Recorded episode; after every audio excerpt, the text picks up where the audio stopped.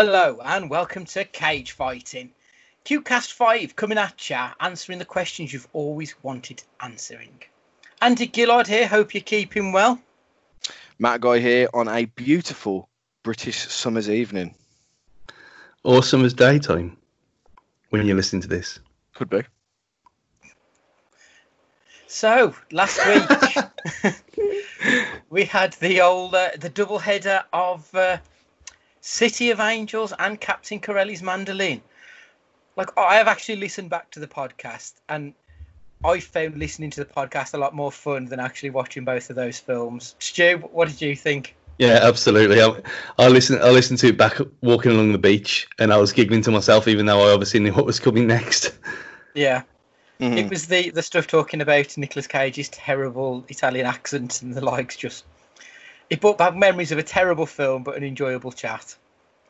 Absolutely. Did you enjoy it, man? And I think that's what. That, yeah, I, I, yeah, I did. To be fair, and I think what what will when I go back and watch that film again in I don't know, like five years, ten years for pure morbid curiosity, I'll probably find it more entertaining knowing how we kind of poked fun at it. Yeah, obviously that is available in the archives. Please give it a listen. Uh, so, film news this week: Mulan has been announced as going straight to video on demand on Disney Plus. Apparently, Bill and Ted Three is going to be a cinema and VOD release on the same day. Stu, is this the beginning of the end for cinemas? I think the beginning of the end of cinema started about three years ago. Um, it's just, especially with, I mean, we're going to time this now for people listening in the future. Um, but if they're to, they are to make people sit there for two, two and a half hours with a mask on, watching a film inside. Uh, who in their right mind is to do that, really? Um, it's bad enough wearing a mask in shops and stuff like that, but I think that doing that is just another especially when you, you don't have to if you're eating food, so you can just eat popcorn for two and a half hours and they can't say a single thing to you. But again, you're bending bending rules to go and do something that's supposed to be fun. So it, it don't really make much sense to me when you can sit in a pub all day long and not have that problem. I presume the, the budget on Mulan's pretty high as well, looking at the trailer, even though it's not one of the Disney films I know much about, um, other than Mulan Print Studio that me and Mark had on PC. Um, it's you move something like that, then what's next? And we all know that Tenet's going to be moved again because if, if, they if they can't get the shit together and open things properly, then I don't really see the point. To be fair.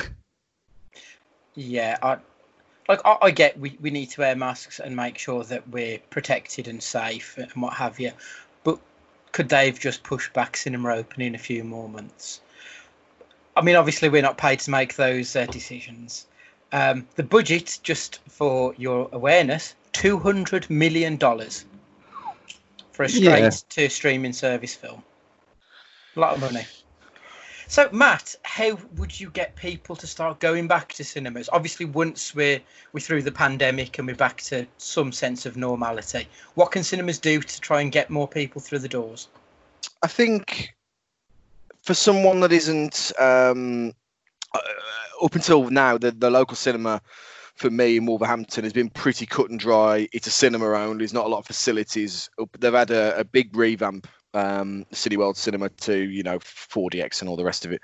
Um, but to make the process of getting drinks, getting food that much easier in a la a Wetherspoons app kind of way, where things become a lot more self-service. Do you know what I mean? Like I think if you make if you if you can make the experience much more of a almost like a date like scenario, like you, you have drinks brought to you, like a light like if every cinema was licensed would be fantastic. Um, I can't like stress enough how much I love the Everyman Cinema in, in Birmingham. Um, which is you know it's fully licensed. You can have pizzas and food, and it become it just makes it more of an experience. And I think films alone now are just not enough. And I know you hate it, Andy. I'm yeah. sorry, man. I'm sorry, man. Um, but like you know, film films aren't enough now for people. We live in such a society where things are that disposable that things need to be experiences, and I think that's how cinema is going to have to tie itself in as an as an experience more than what you're seeing on screen to get to get the filthy masses in. Yeah, I think you're right. I mean, it's no secret I don't want to be smelling some fucker eating a Chinese meal halfway through a film. But I do understand that people do want that experience. And cinema, for me, it sort of falls in between two camps. It doesn't. It doesn't really cater for me who wants silence and just the experience of watching a film, and it doesn't cater for the people who want the social side of it either. Yeah, yeah. It, so it tries to serve both masters and fails miserably in both aspects. Well, so, yeah, I mean, what I will say to that, especially on the licensed bar thing, and I don't know if this falls more into the category of the content that I was watching at the time, but Metallica did uh, S&M 2 on the big screen. Yeah. Um, And a while back, they did Through the Never in, I think it was 2013, on the big screen, cinemas across the world. And they did a live presentation, but then showed the show, and it was like the, the, the big four of thrash metal. We, especially for S&M 2, um, because you had people drinking, it ended up turning into almost a gig-like atmosphere inside the cinema. But I don't, I haven't paid the money to watch them sing in the crowd. I've paid the money to watch Metallica do their show, and that is a, a bit to me.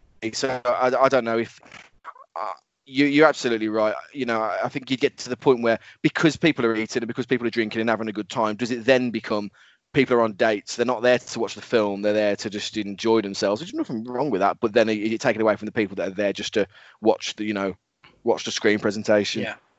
I think they're they're really missing a trick with this. That you could just have, I don't know, one screening per day of not the same film, just rotate it every day. Have one screen and just put like they have audio description films, Yeah. and you just put just put it as social. Just put a little little addendum saying social next to it, and then you can go in there and you can piss about and you can have a little natter between yourselves and all have a good time. And the film's background noise, and it's a meeting place. As long as people everyone knows what you're going for, Well, it's funny you should say that because I mean, when you think about it, if they was to have older films on that people have already seen, they can still get money for people coming through the door, but people aren't going to mind that they're not watching every word, aren't they? Mm. Exactly, that's what I mean. You could have a, have a social screening once, say not even maybe not every every day. Have it just once a week, on a, one on a Saturday night, one on a Friday night, or something like that. Just something. It, it's a. Diff, I've never heard of that. Anyone do that before? So the, the nearest to that would be something like the Prince Charles Cinema in London when they do the they have the quote along versions of the room. So people go and they'll you know say oh hi Mark and everything along, or they'll do the um, the sing along Rocky Horrors. So you are you do sort of expect that bit of interaction, but it's it's quite a London centric thing. I, I- don't see Yeah. many of those outside of the Prince Charles. That seems to be the best cinema who does try and uh, cater to the audience, knowing you're going to get your film geeks and you're just going to get your your people who want to have a laugh and a piss around, as you say. Yeah, you know, I mean, I mean, as it is, well, as it was, if you wanted to concentrate on a film, the best way to go would be like at two, three o'clock in the afternoon when there's no one else around, and the, you know full well that Yeah. the people there are there to watch a film and nothing else. So Yeah. you've already got the audience who want to pay attention, and you've got the audience who don't want to pay attention. So it might be an idea. It'll never happen, but it, it's an idea. yeah. But I, I think ultimately cinemas are going to need to try and do something to to get people back in. Uh, the other bit of uh, film news that we I saw this week, apparently, Michael Jackson was lobbying to play Charles Xavier uh, way back when the uh, the X Men series first started, and um, Patrick Stewart got the role. So I've got a list of four different comic book characters here, as yet uncast, that will probably be coming to cinema screens in the near future. I would like you to give me a musician for the role. I'll give you the superhero and I'll tell you who I think should play that role, just so you get an idea. Uh, so the first superhero I've gone for is the Green Lantern. I've cheated a little bit here, straight off the bat. I think Donald Glover would be a really good choice. I'm a big fan of Donald Glover. I know he's a musician and an actor, but he's the kind of actor where actually he can do the straight face roles, but he can also do good comedic stuff. So mm. I'd be quite happy to see him as Hal Jordan. I think he'd be a really good choice. He's a bit handsome, he's a bit suave, he's a bit cool, but he's also a bit dorky. So I think Donald Glover would be a perfect choice. Stu, who are you taking for Green Lantern? It doesn't need to be the Hal Jordan version. You can pick any Green Lantern you want. Cisco. Okay. Said with such conviction as well. No, uh, just just because Cisco is a massive massive geek as well. yeah. Um, and we know when he's been in uh, Legends of Tomorrow and stuff like that, and he wasn't that bad, but he's got a bit of he's got a bit of a laugh about him. So why not Cisco? Bring him back. Cool. I, I can dig that. Matt, what about yourself? Oh man, you, you you're gonna. Str- I'm gonna struggle here because unless it's someone that's heavy metal, I don't think anybody A in the audience is gonna know who it is. so, so I'm gonna pass this one. What's your, who's your next one? Okay, so the next one is going to be my favourite character, the Joker. Um, I don't think he's been cast in the Batman film as yet. I would have gone with the thin white, thin white Duke version of David Bowie. Obviously, Bowie's no longer with us, so the next best thing is going to be Jarvis Cocker. I um I want to go for current modern day Mick Jagger, um, who's gonna kind of do his performance and he's gonna run around and he's gonna do his flamboyancy, the hands with in an the, added, yeah, but with Yeah. an added psychopathic twist. yeah, rocking the heroin chic look. Stu, who do you reckon? Justin Hawkins. Excellent choice. Bit of the darkness, yeah, love it, love it. Uh, Poison Ivy is the the next one. I've gone with a bit of a Batman theme. For me, there's only one. It's got to be a bit of Swifty. Taylor No. Swift, Poison Ivy. Stu, were you agreeing with me there? Yeah, Taylor Swift all day long. Yeah, dye hair red, job done. Matt, I want to go for, and I'm gonna have to use my time machine now, but my ultimate boyhood crush, I'm going for Debbie Harry. Um, back in the day when she was a sex icon, um, just to because I'd see it and you probably wouldn't see me out my bedroom for the next three days. Solely the reason, purely for selfish reasons. So there we go. see, I thought you were going to go with Hayley Williams. Oh yeah, that's a good Thinking shout. that, that, that rocky edge. She's a bit Mhm. cool as well, so I think she could pull off something like that. I reckon you're probably right. Yeah. And the last one, this is someone who has become renowned for one specific actor, but he's now going to need to be recast. The one and only Wolverine. Now I'm going completely out the box. I'm going for Robert Smith from The Cure. Just bang, Okay. a, bang a beard on him, that big, massive hairdo. He's a little bit chubby as well, so I think it would just make for comedic value. I think Robert Smith's the man for, for Wolverine.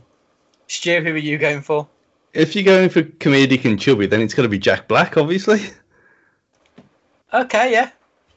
Yeah. Tenacious D's own Jack Black. Yeah, I like that. Matt? might be a bit niche, so apologies, especially if we've got anybody over the pond listening to this. But um, Simon Neil of Biffy Clyro would Oh, be Oh, yeah. my pick. Yeah, yeah.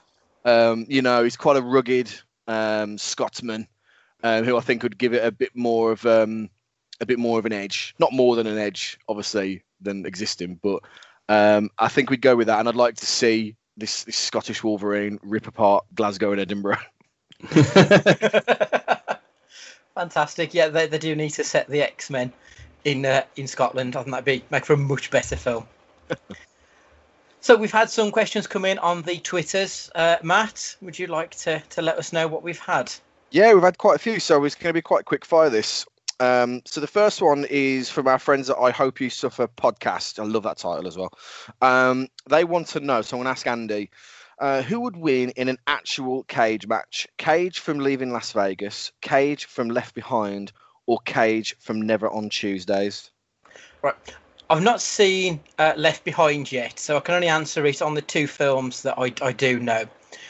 Also, going on that name, I hope you suffer. I do wonder if that's named after the AFI song. I wonder if it's anything to do with that.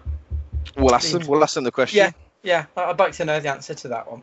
Uh, so yeah, based on the two films, obviously, Leaving Las Vegas is the the film about Nick Cage where he's at his lowest ebb and he's just trying to destroy his life basically and, and drink himself to death. And the other one, the Never on Tuesday, he basically rocks up for a thirty second cameo with the weirdest looking uh, makeup and, and prosthetics on you've ever seen with the oddest laugh. Like this guy has genuinely killed people before. so I think it's going to be the Never on Tuesday cage myself. Excellent. Thank you to I Hope You Suffer for that. Um, for another one of our friends at Bad Dad's Film, uh, at Dad's underscore film, want to know. Um, I'm going to hit you with this one uh, again, Andy, and then I'm going to give a couple to Stu. Um, they want to know what exactly were the mechanics of the donkey dragon sex that had to take place in Shrek for them to have dragon slash donkey baby hybrids? Now, these are the big questions in film that people want to know. so tell me the answer. I mean, it's a difficult one to get your head around because surely a, a, the dragon vagina would swallow donkey whole. You'd think so. It's like he would have to get inside there and release his seed in order to impregnate her. But I think it does lead on to an idea about odd couples in cinema. Because there have been a few over the years. There have been some decent films with odd couples. So have either of you two seen the film Her with Joaquin Phoenix? hmm I, I really Uh, enjoyed. So obviously that's a film which is about a man falling in love with an AI, and for me that's probably Scarlett Johansson's best performance, even though you don't see her in the whole film. So that, I think that's quite a good odd couple. I'd also say uh, Let Me In, or is it, sorry, Let the Right One In. Let Me In was Yeah, yeah. the American remake, wasn't it? Which is obviously about a vampire and a boy. That's quite a, a good one. film. And my favourite odd couple, Lars and the Real Girl. Have either of you seen that one? No, I haven't seen that. No. Okay, so it's um, oh, what's his name? Ryan Ryan Gosling. Let me just double check that to make sure that's correct. Yeah, Ryan Gosling plays Lars. Uh, he's a man who ha- he suffers with some kind of social anxiety and some mental health issues. Um, he becomes something of a hermit, and in order to reintroduce himself into his into society, he tells people that he's got a girlfriend, and then when he finally introduces the people to his girlfriend, it's a sex doll. it's, it's like, and it's such a moving story about how he relates to other people and how they accept his girlfriend, air quotes there, as this sex doll, and how he uses this to reintegrate himself into society. It's funny, but it's not played for slapstick comedy. Yeah. Yeah. It's like I'll it's out. proper comedy with a heart. Lovely, lovely film. That's your I- wheelhouse, isn't it, as well? That. Proper indie sort Yeah, of yeah, yeah, yeah. very much up my uh, my alley. Um, without giving spoilers away, the girlfriend becomes ill. Um, actually, you know, a bit strange. And when she becomes ill, and you realise that she might die, there was a woman in the cinema who started to cry because it, it was so affecting the way it was played. So Lars and the Real Girl, it's the oddest couple, and probably one of the sweetest films you'll ever see. What was what was that fish film that won the Oscar? Um. Oh Christ. Uh. It was all. It was really Bioshock. Um. Kind of not inspired. Oh, what the hell is it called? Uh. You have to describe it to me. I don't even know what you're on about. It's like it, she finds. I, I think she like works for the Nazis or something, and she finds this fish monster thing. Oh, falls The in love Colour with. of Water. That's the one. Yes, the good film that was. Um, Guillermo del Toro, big fan of his work. Yeah, that's a very fucking weird couple. very sweet as well, though. Lovely film. So we've got a couple uh, a couple of questions now that I think is in in Stu's wheelhouse now. So Simon Gold wants to know, quite simply, Stallone or Schwarzenegger? oh, for God's sake. Um, Schwarzenegger for me, just because he's there's more scope for ridiculousness there, which I know is exactly what he's trying to say. So yeah, Okay. Arnie. Difficult one that one. I want Arnie to for. I want to ask a quick side question. Um, Jingle All the Way. Why is it the best Christmas film of all time? because no one can find a Turbo Man doll. You still can't get one now. exactly, exactly. Thank you. I'm glad you uh, gave me the answer I wanted then. Um, so my next question: Who was the better Superman? Todd Dewitt wants to know. Uh, friend of the show, Brandon Routh or Henry Cavill? Hmm. Well, uh, was it two weeks ago when I uh, I got flack from Dean for slating Man of Steel, um, which I didn't. I just said it was it wasn't as good as the trailer. Um, Brandon Routh is more of a cuddly Superman, which is what the old films were, and he kind of played the same thing in the uh, crossover as well. So Brandon Routh for me. I, I'd probably edge towards Cavill myself. of Um, course you would. Yeah, just because I'm contrarian. I, I I'm a big fan of Brandon Routh anyway. I think he's fantastic. And I would, I'd say if you get chance to watch the Scott Pilgrim table read that is on YouTube at the minute, do it. Brandon Routh is fucking brilliant on it. Um, but Cavill for me edges it just because I prefer the fact that he's playing his version of Superman, whereas Routh is playing Christopher Reeve's version. That's the only reason I'd go that way. But we, but missing the obvious answer that he's Dean Cain. Could be. Well, Todd, I want to hear your reply to this. We might even get you on for a soundbite to give your rebuttal to this um, to this slander from Stu. Uh, Andy, I want to know, or I should say, David Evans has a bloody good question. He wants to know: Will the Marvel franchise uh, last post Endgame? Marvel slowly built up a blossoming relationship between character and audience with the original lineup. Will the audience have the patience and desire to do it again, given the key characters are not in future films? Great question. That's a very good question. Um, Marvel sort of struck gold in turning some B-list characters into A-listers. Like Iron Man was always just there. He was never really one of your, your main guys for Marvel Mhm. Comics. And they also found the right actors to fit into these roles. As they now start to step away, Marvel luckily have now been able to get back the Fantastic Four and X Men franchises. So that does give them the chance to replace some of these big hitters with some other characters who have already sort of established, who people will know, who can step in. As a comic book geek myself, I've been following these stories for decades. So I don't think it's going to be an issue for people to stick with it for the next, you know, f- uh, was it four phases we got in the end for the next sort almost decade worth of films. I think Mhm. people will stick with it as long as the stories are good enough. People will still turn up. So okay, good. I, I think it'll still be there. Yeah. Yeah, excellent. So, final question from Ash Dolan. Uh, Stu, which film, despite critically and generally panned, do you absolutely love? For me, Armageddon is top notch garbage, scientifically laughable, cheesy, and over the top. But damn it, if I'm not singing Leaving on a Jet Plane or laughing at Buscemi every damn time. So, Stu, critically, uh, critically panned, but you still love it. Oh, Just uh, for the behind the scenes, Andy's shaking his head, knowing exactly what I'm going to say, bro. I'm not going to say. I'm not going to go Transformers. I, I was going to say Crystal Skull just to get a reaction, but there's a lot of a lot of these things. There's too for me. There's too many to list because I like rubbish. I, don't, know why. Um, I was even just looking over there. There's there's just certain.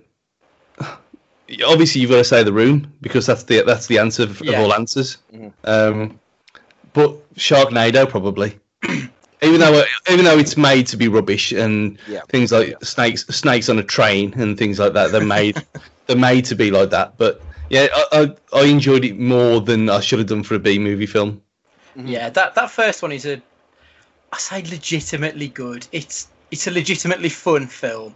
I think when they try and become a bit more in on the joke in the sequels, it very much loses its luster for me. But yeah, Sharknado's cracking. I want to ask a question, one of my own questions, just before we wrap up um, with the fan questions. And thank you very much for everybody that's sending them in. Please continue to send them in because we do like to have these kind of um, on the cuff questions, quick fire answers. Have either of you seen Be Kind Rewind? Yeah, yeah, Yes. Jack Yeah. Black. I really like this film, and I, I, I, it's it's pretty. Not I wouldn't say it's absolutely rated, but it's kind of got a middle six out of ten rating. Rotten Tomatoes sixty five, Metacritic fifty two, and I just think it's massively underrated. I really enjoyed it. It's a really novel concept, um, and I think it's really sweet. And I just wonder what your thoughts were. It's probably been a while since you've seen it because it's not something that you go back to year after year. I don't know what your thoughts were on it. Yeah, I saw it at the cinema, and it, even though it's very much my kind of film, it didn't hit a chord Did with strike me. it for you? No, um, obviously it's a film about the love of film. Uh, It's, Yeah. uh, It's indie. It's written uh, written and directed by Michel Gondry. It's my kind of thing, and it didn't do it for me. For me, if I was going to go and watch a Michel Gondry film again, I'm going back to Eternal Sunshine of the Spotless Mind. Personally, Okay, fair. That's fair. Mm. I didn't like that at all. I didn't like that film one bit. I don't know. I don't know why. Because I really should have. Uh, it might have been one of them situations where it was right film, wrong time kind of things. Yeah. And I need to be in the right frame, frame of mind. But saying that, I've tried that with Lost in Translation about four times, and I just, I just can't. No, Uh, I quite enjoyed that because again, it's it's that indie sensibility that generally works with me, and Lost in Translation ticked my boxes. Have you seen that one, Matt? A long time ago. I probably need to watch it again. Um, ano- another film that is like kind of sweet, bittersweet as well. Have you seen 50 50? Yes. The um, God, if I don't cry my eyes out every time um, he go, he gets wheeled into the operating theatre and his Mm. mum's with him. Oh my God, if my mouth, it's getting me now thinking about it. It's proper like takes a lot to get me going, or not a lot in terms of being the ultimate disaster movie, but. Um, but yeah, that's that's one of those things anyway. But we move Yep. on. You know, there's what there's the one that's that always comes up with these things. That's that's kind of revisionist history. But Blade Runner was absolutely slammed when it came out first. Yeah. It, it was a massive. It was a massive failure. It was on the um, VOD on well videos and stuff like that later on. Yeah. And it, it got popular, but yeah, I mean, I don't know why because it's amazing, and the sequel's yeah. very very good as well. Um. But yeah, I, I even don't hate the third one, if I'm honest. I think it's a, a half decent trilogy. third one, Blade. Blade Runner. Oh, sorry, sorry. I thought you were talking about Blade. So I don't remember. Tri- I don't remember Triple H being in Blade Runner. Well, oh, did you see the um that Triple H tattoo today? I'll um I'll, I'll retweet it. Like it was amazing. Um, someone's got a, put a proper proper like shoulder sleeve of Triple H on his, you know, full color and everything. But um, although technically you are right, there is um there is a, a Blade 1.5. It's a, it was a game, Okay. an old old game that was remade last year, I think. But I there, there think wa- I had that on the PC. yeah, it's an old, very old PC game. Mm. Um, there's only games though. There's one that me and Goldie both. Of it's a Bond game with Daniel Craig in. I think he got about he got about five out of ten or something like that. And it was yeah, how shit that new Fast Fast and Furious Crossroads game looks. it does look bad. it was a PS3 game that looks better than that No. God. Um, I can't remember what it was called now. Um, but it, it was like a third person. It was like a, a knockoff kind of Uncharted kind of thing. Okay. Um, Bond game PS3. Let's have a look. Um, but yeah, it was it was a, pro- a proper middle of the road kind of. I can't even what was it called? Bloodstone. That's the one. oh yeah, James- I've heard of that. James I've Bond that. Bloodstone. It was um yeah, it was very very good. Surprisingly. One to find in a bargain bucket near you. Yeah, it's a 99p special that one. so on to the normal questions of the week. First question, as ever, what have you been watching? I'll kick it off. I've actually had quite a busy week. I've got a, what have you been watching, listening to, and reading?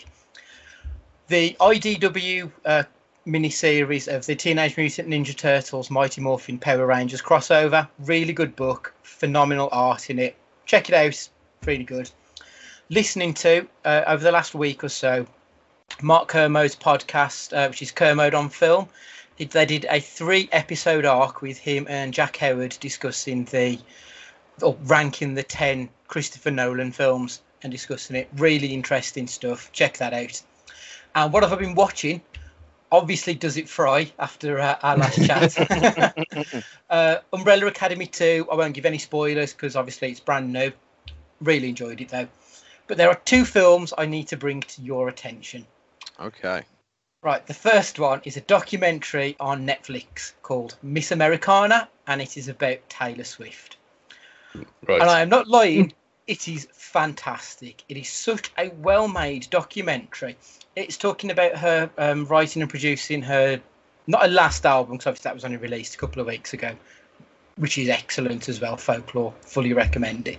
But it's her album before, and it's interspliced with stories from her life over the last few years, like the trouble she had with Kanye West when he was a bit of a prick coming onto stage, when she was in court, when she was trying to sue that guy who um, who groped her in public, and it's just talking about her life, how she deals with how she has um, issues with surrounding depression and eating disorders when the, the media pick on her for being too heavy, too light, too female, too masculine, and the way she struggles with it, and it's such a well-made, heartwarming documentary. And you also see her working through how she writes a song. And it's quite inspiring to see uh, an artist do their work. It's brilliant. And from the sublime, I'm now going to go to the ridiculous with a Sharknado level film called Money Plane. I don't know if you've heard of this one.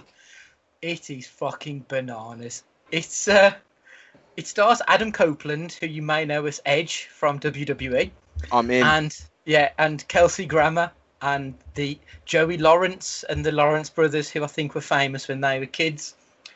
And it's basically Edge plays a con who is trying to create a heist. He gets roped in by Kelsey Grammer, who is the big bad of the film, and he makes him go onto the money plane to try and steal this cryptocurrency. And the it, it's shot on a plane, but it's clearly not a plane. Like you can see, there are fucking windows in the wall and stuff. Like it's a normal room, and they've just put curtains up to try and hide the fact that it's not a plane. It's awful, but really, really fun. It's Where about I- ninety I minutes long. this? It's I think it's on vi- uh, video on demand, so you can probably find it on your uh, Amazon Primes and the likes. Nice. Lovely. So it's uh, it's only been out a, a couple of three weeks, and um, yeah, it, I was recommended it, and then the first scene, Edge turns up, and I'm like, okay, I'm in. Let's just go, and yeah, it's uh, wonderfully batshit. Stu, what have you been watching, mate? And something about wonderfully batshit. Um, I watched a very a, a film from 1986 called Back to School, which is Rodney Dangerfield. Um, in the IMDb down, breakdown to help his discouraged son get through college, a fun-loving and obnoxious rich businessman decides to enter the school as a student himself. So it's it's very much in the kind of uh, Caddyshack, Revenge of the Nerds, um, Porky's, that kind of not weird science, that kind of comedy. Um, things that would never ever get made now. Um, Fletch as well, if you've seen that. Um, Cool. that if you like them kind of films, then that's exactly what it is. Turn your turn your brain off for an hour and a half, and just enjoy the sometimes sexist, sometimes uh, other thing isms as well, but obviously of its time. But yeah, it's just it's just absolute madness and nonsense, and he's he's an old. He was a swimming um, a swimming professional, as it that was his aim as a kid, and obviously things conspire to when he's older, and his kid's on not on the swim team. He's just a tail assistant and all this stuff, and you can't really. It's one of these. It's like airplane where you can't really say anything without spoiling it. So it's just you want you want something even more ridiculous than that. What you just said. then you um, give that a try, or the others in the series. Um, the other one that I watched uh, the other night is a documentary on Netflix called.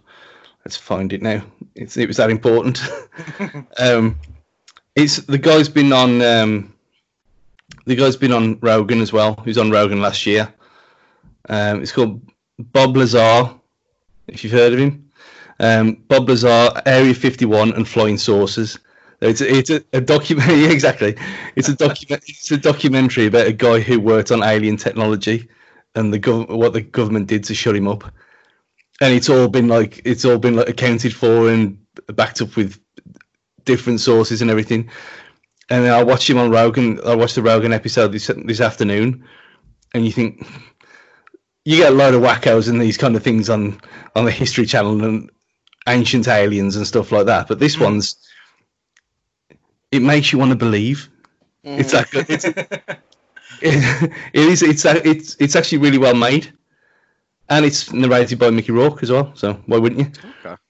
And the uh, the third thing was um, I played a game last night called um, it came out on PlayStation Plus on Tuesday called Fall Guys, and it, it, it's free on Plus if you've got that, and it's basically like a kind of cartoon version of Takeshi's Castle and all them kind of mad Japanese game shows, and you go through rounds and rounds, and it's it's a battle royale. It's a last man standing, and it's six, 60 player online.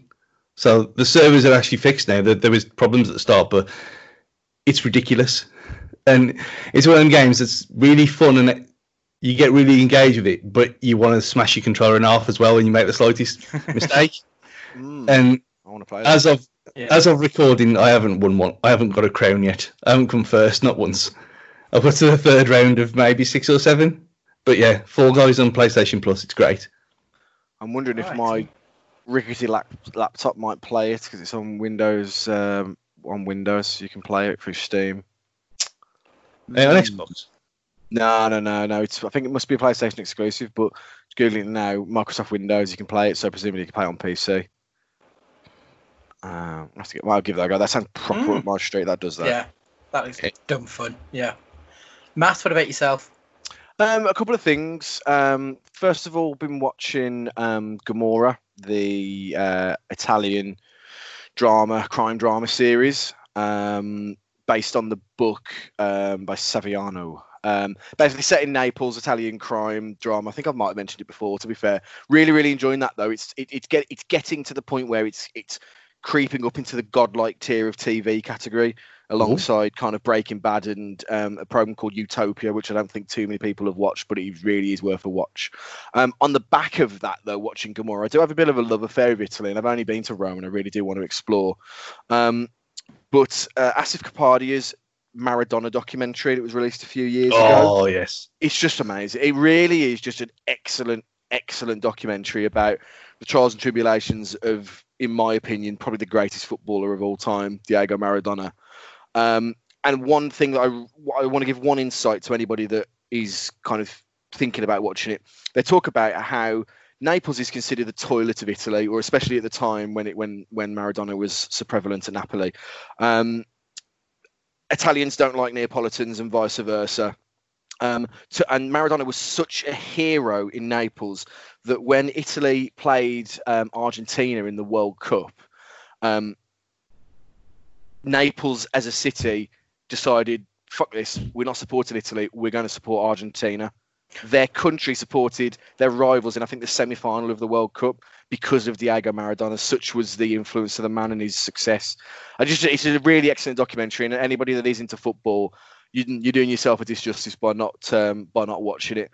Um, the other thing um, that I've been watching um, as a late, well, I only watched it last night actually, just more of a throwaway, trying to find something to switch my mind off to. I watched um, Jumanji: The Next Level, um, and you know what? Just like the first, just like the first one, thoroughly enjoyable, really enjoyable. A little bit of a twist in um, the casting. I can't say too much. I mean, it's not a major spoiler, but they it's not quite what you expect from the casting and the characters um, that that are played. But it was a good romp, really really fun. Um, as usual, Jack Black is excellent in it, um, and I think it was just one of those films that yes, you can switch off and not enjoy it, but there's nothing to be guilty about about thi- this film. It's just something to enjoy, and they've set it up for a third, and I hope there is one. Um, and I'd be really looking forward to watching it if there was. Yeah, I they got away with it twice because the the first time they did it, it had no right to be as good as it was.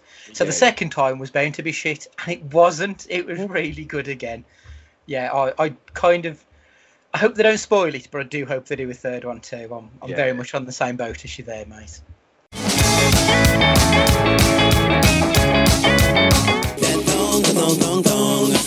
So, question two this week. That's yourself, Stu.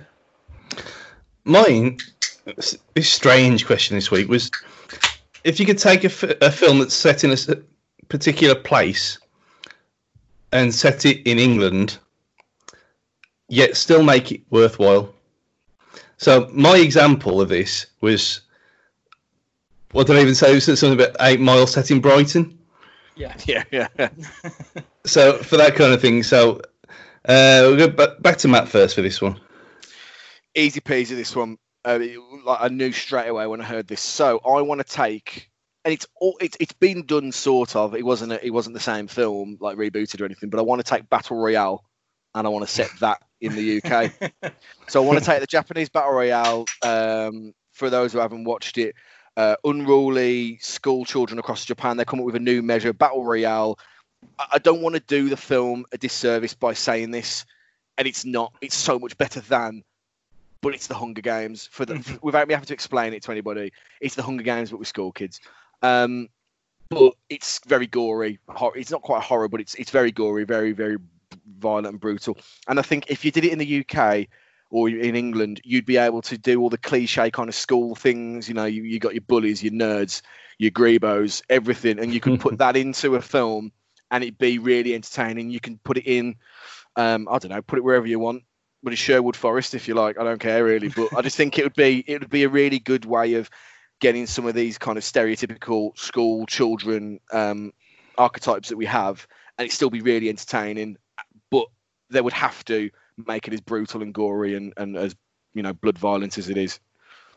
Yeah, it proper ratchets up that um, the stereotypical '90s Japanese ultraviolence, doesn't it? Yeah, yeah, So yeah. It's not just a, you know a trickle of blood; it is a squirt of blood. Oh yeah, Great film, though. I've still not seen the sequel yet, though. Uh. Requiem is it the It's sequel? meant, it's meant to be absolute dog shit, so I haven't for that reason. I don't want to ruin it for myself. I have got it. I just haven't got round to it because the first one's so good. I just can't be asked to watch anything but that one. Exactly. Yeah. Uh, my answer, I've got two answers, of course. First one is actually a twist on it. It's a book that was set in the UK that they then transported to the States, and it worked perfectly well. And that is High Fidelity, the Yes. Nick Hornby book. Reading the book, it's very, very UK set. It probably shouldn't work as a film set in the States, but when it does, and it, I think especially going to Chicago, so it's got that sort of post grunge sort of feel to it, the, the music and everything, and it just fits perfectly. I think Jack Black is perfectly cast in that film, as is John Cusack, who obviously is one, of our friends from uh, previous films. So just a nod towards High Fidelity as a film that did the opposite. I had to rack my brains to think of a film that could could work and you could actually build on it. And the film I'm going for is Bridesmaids. Hmm. I think you could do it, set it in maybe the 90s when we had that more of a the, the loaded ladette culture. So you had like your Kathy Burkes and that type of, of actor for it.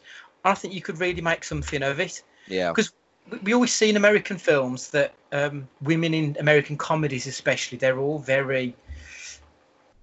I don't want to say straight laced, but they're all they- they're never really allowed to just be gross out comedians like they were here.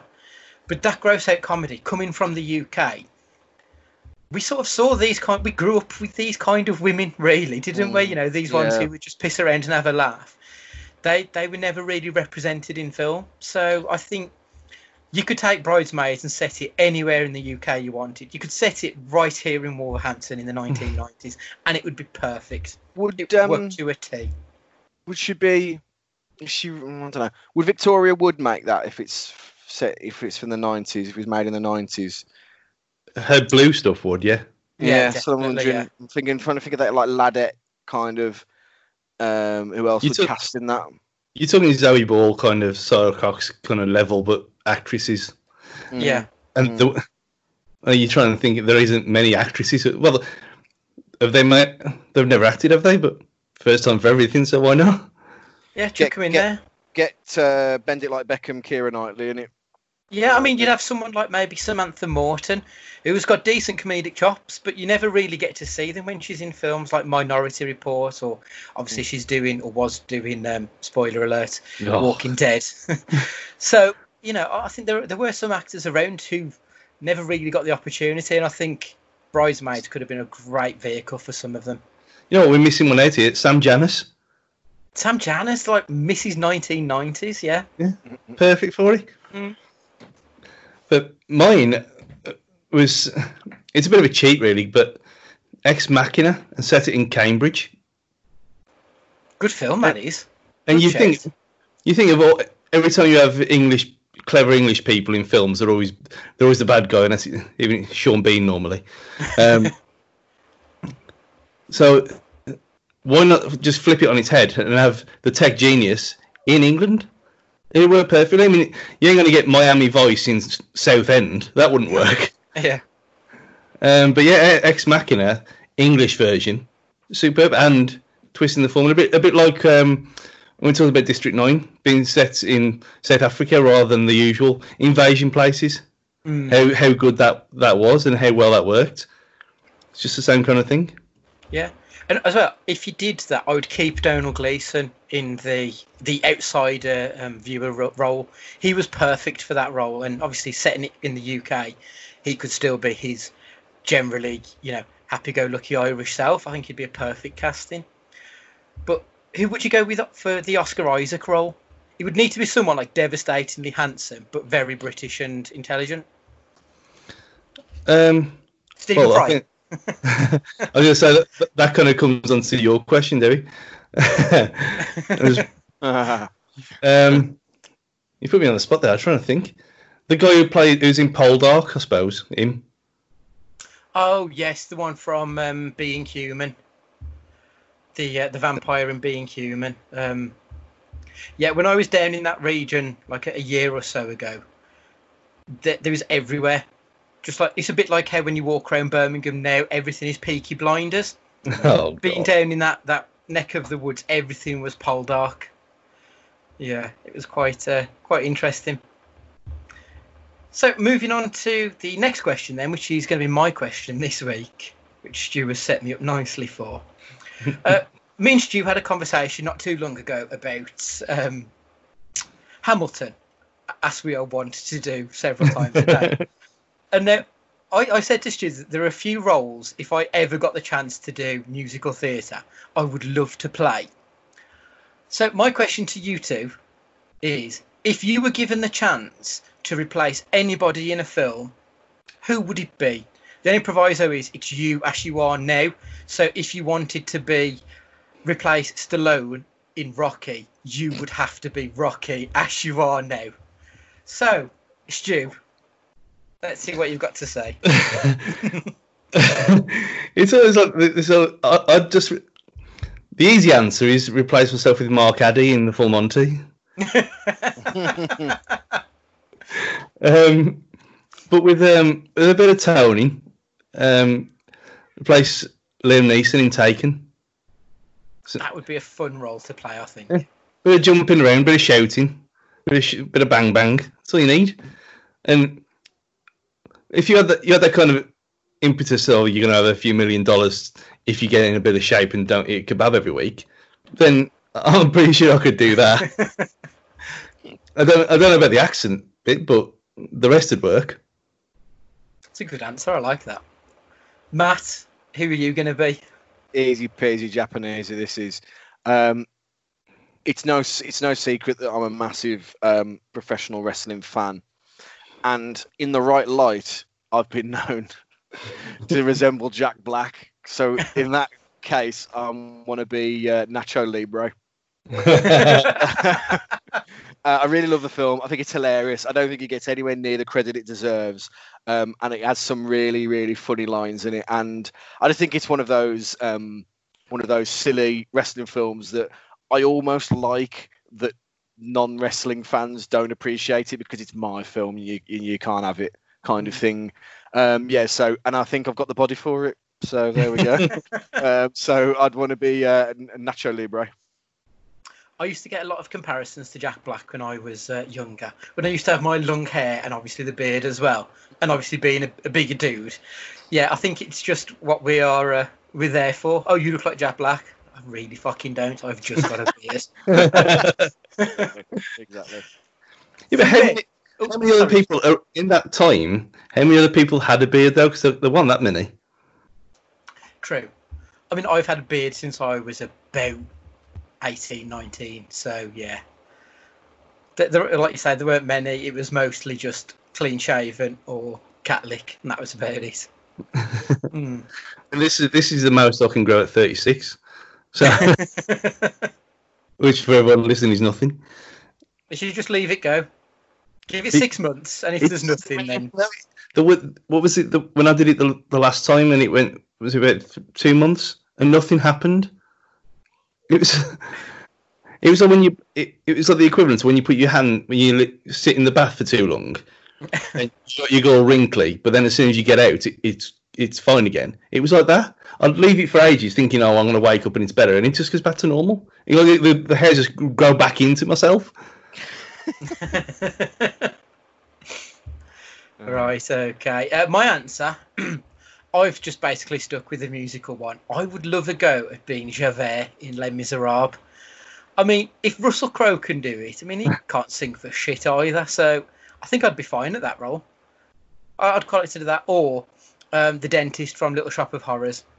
Steve Martin just chews the scenery like nobody's business, and you can tell he had a riot on set doing that one. So those two for me would be uh, they'd be my dream roles given the chance. So, Matt, it's on to yourself. Quite a simple one for me this week. I want to know, or well, I want you to tell me, I should say, um, which reboot is better than the original, or maybe not better, at least as good as, if not better than the original. Uh, Stu. There's a there's one that came that stuck in my mind straight away, and obviously because I mentioned it about four times since we've been doing this, The Fly, which is a, a remake of a 50s film, which is a remake of a 30s or 20s 30s film. Um, the other one was The Thing, which again, that's a bit subjective because the, the the original, well, the older version is kind of schlocky horror. Um, but no, I think for me, Ocean's Eleven, Mm. all day long. Yeah, I, put, I, I much prefer the uh, the Clooney the Clooney Rat Pack to the originals. Um, I think that they, they cast it perfectly. The vibe's the same, and it just it just works better for me. Yeah, that's fair. Yeah, Very the, fair. the original film is not a good movie. It just seemed like it was a bunch of mates who were getting pissed and then would go on camera. Like it, it didn't really work for me. I think they probably had more fun off camera than they did on camera. Hmm. So I that's a good shout. That is. Um, for me, I was going to say The Wicker Man because I am so looking forward to when we finally get round to doing that film. Um, so, I mean, reboot, remake, reimagining. Um, I'll, I'll go back and I'll mention Little Shop of Horrors again. I don't know if either of you have ever seen the original, which I think is a 40s film, Vincent Price. It's not a particularly interesting film. It's black and white, very low budget. It's a bit, bit of a drag, really. Not very interesting. And then it was remade in the 80s with Rick Moranis by Frank Oz, and it's just a rip roaring, fun musical. Great. So that that's a good shout, I think. Uh, Little Shop of Horrors. The other one I really enjoyed that the original didn't do anything was the St. Trinian's film. Don't know if you ever Oh. watched that. Grand. Yeah, Yeah, yeah, yeah. yeah, Yeah, I it's really really, really enjoyed it. The sequel didn't quite catch on because I think they could have made a whole series of movies out of it in the end, but they didn't. Uh, but yeah, the St. Trinian's remake, the first one, really good, really fun movie. I think that's worth anyone's time. Um, and also for it's not a remake. I, I suppose you'd call this a reboot. Would be the Child's Play film that was released last year Yeah. with Mark Hamill voicing uh, Chucky. Uh, obviously, it was more of a it was a film about technophobia rather than voodoo magic. Um, really good film, proper B movie level horror, great fun. I'm a big fan of the original film, uh, the original three. I think once it became a knowing in joke, it it stopped being funny, Mhm. which is often the way. Once you're in on the joke, you sort of lose a little bit of its uh, Yeah, its luster. But the, the first three Child's Play films, wonderful, and then the reboot that was released. I'm sure it was last only last year. Great movie, well worth your time. How about yourself, Matt? Well, I don't know this for fact, but I reckon if I was in the room with Stu now, he'd hurt me physically. If um, I can't guarantee this, but I'm going to say it's definitely better than the um, than the original. Would be uh, Dredd, the the Judge Dredd remake or reboot Mhm. um, which was uh, 2012 um, with Karl Urban as Judge Oh, Dredd. oh, yeah, absolutely, hundred percent. Oh, thank God. Because, like, I just assumed because of the kind of the era that it was in, um, that you might be much more Stallone than. than I think that this is going back to Goldie's question. This is why Stallone gets bad points because that's a, a diabolical film. Yeah, Mm. yeah. I don't know if it was oh, so like so bad it's good or one of those things that you grew up with. I just think that the, that Dredd was just really excellently done. It, um, it was, you know what, you know what made it for me, and it sounds so silly. And I'll and when, during the edit, I'll splice the audio in. Instead of having to shout, shout, "I am the law," he whispers it because he's that much of a fucking badass Mhm. that like he doesn't need to shout. Um, and he he, what's the name? What's the um? It, it might be. I don't think it's Taiwanese. Uh, the raid. You ever seen the raid? Yes. Yeah, yeah. It's got those vibes. Um, it's just, it's really excellent. Like over the top violent. And, you know, there's a running theme with films that I enjoy. It's over the top, gratuitously violent. Um, and it's just really well put together. Great plot. Um, Lena he- Lena Headey Headey um, is in it as well. Don't watch the trailer though if you haven't seen it because it pretty much gives away the ending of the film in the trailer. So if you're going to watch it on the basis of anything, just watch it flat out. Um, but I think it's I think it's much better than the hokey um, Sly Stallone um, Judge Dredd. So Mm. I mean, is does that fall into your wheelhouse from a comic book point of view, Andy? Yeah, massively. Um, I haven't read a, a huge amount of 2000 AD, but what I have read is ultra violent, and I think this is much, much closer to that than the original Judge Dredd film, which just seemed to be a vehicle for Sylvester Stallone to dress up. To be perfectly honest, he didn't really offer anything. But uh, Lena Headey is fantastic in that film. Yeah. I mean, Karl Urban's good, but he's a very understated performance. Whereas Lena Headey gets to just just let herself go and be completely over the top, and she Yeah. really steals every scene she's in. I'm a big fan of Cersei Lannister. She's just incredible. she's One of those thing- actors. And I think bec- bec- because for that exact reason, she's always going to be known as Cersei Lannister now for, for all time. Yeah. Um, but this is such a departure from that. Her role in this is such a departure from that. It's really good to see that. Mm, massively. It's just reminding me now. I can't believe we- we've done what 15 weeks of this now, something like that. And this film has never been mentioned yet by me. And coming to the Todd's question earlier on about guilty pleasures and films that weren't rated that are excellent, um, I had to just double check. But in Judge Dredd from the 90s stars a certain Rob Schneider, who from yes, you know exactly what I'm going to say. God, yeah. Deuce Bigalow, American Gigolo, is one of the that and that, that and Freddie got fingered in that some that, that kind of set of years. Them two films are incredible. That's funny. Christ. I don't think I've seen the sequel. Uh, European European. Gigolo, is it? yeah, it's it's not as good, but Yeah. it's you ain't got the, uh, the the fish tank situation and all that stuff. But yeah, it's again a product of its time. Mm. Where do you gentlemen stand on the Planet of the Apes uh, new trilogy compared to the original five or six? was? Abs- I think they're sensational. I really, really do. Um, I can't like the orig- the original ones as we know it. They're a victim of the technology of the time and special effects and everything. They just seem so hokey. Um, like it just reminds me of like Sunday afternoon films that Mm. it just does nothing. But the the the um the newest ones, there's not that many films that I will go out out of my way to see on the day they're released. But I did with these films.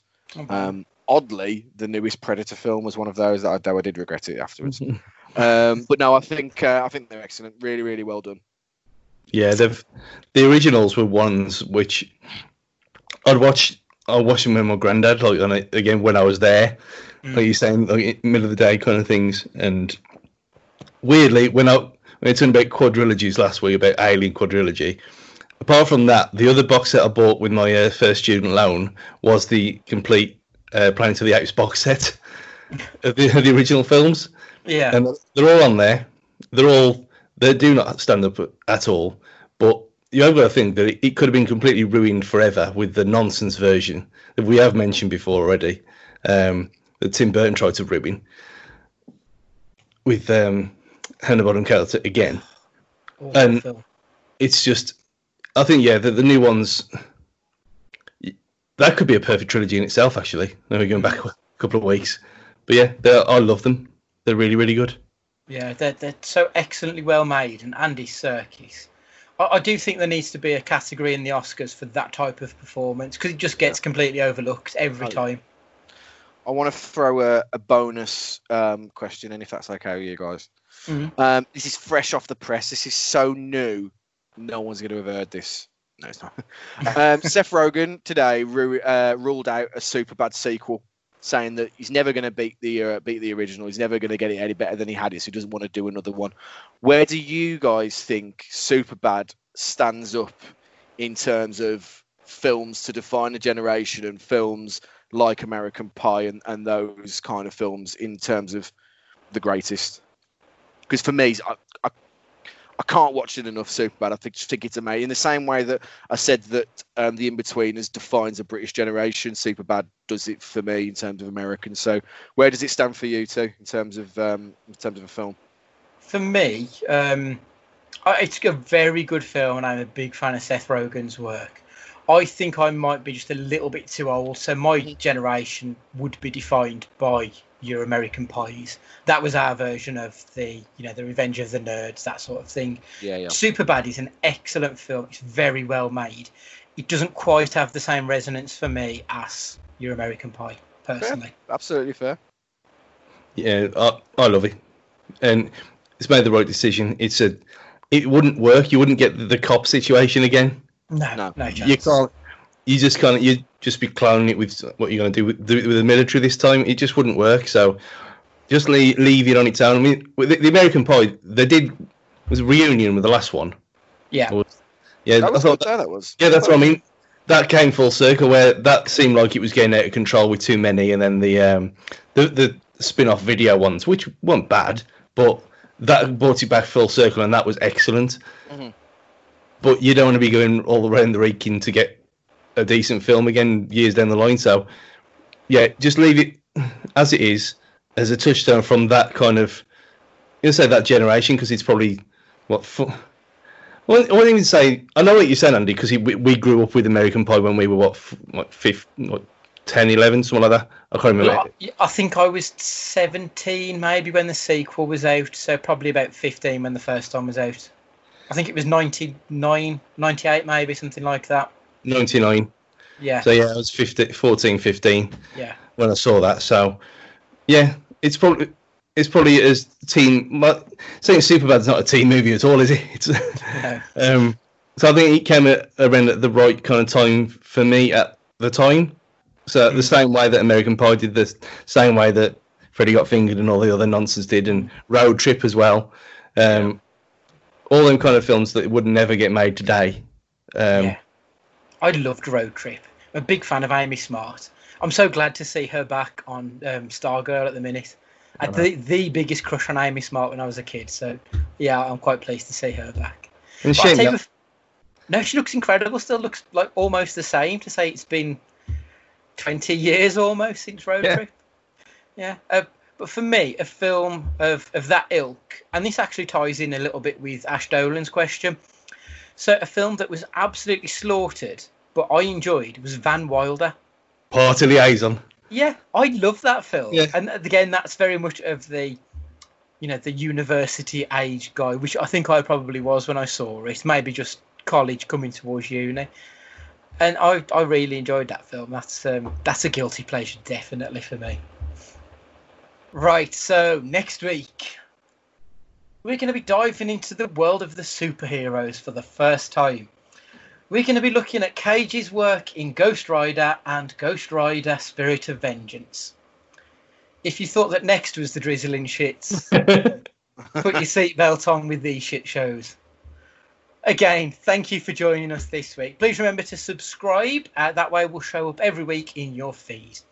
If you can leave us a five star review, that would really help us grow as well because it just gets more eyes and apparently it helps with the analytics. I don't know how it works, but that's what I'm told. Remember to give us a follow on the Twitters at Cage Fighting Pod.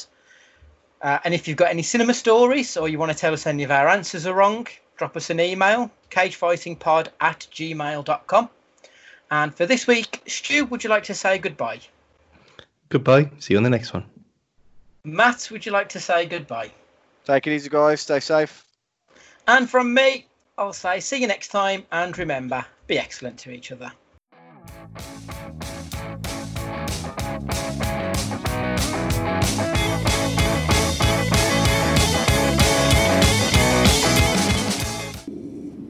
Mama's not the law. I am the law.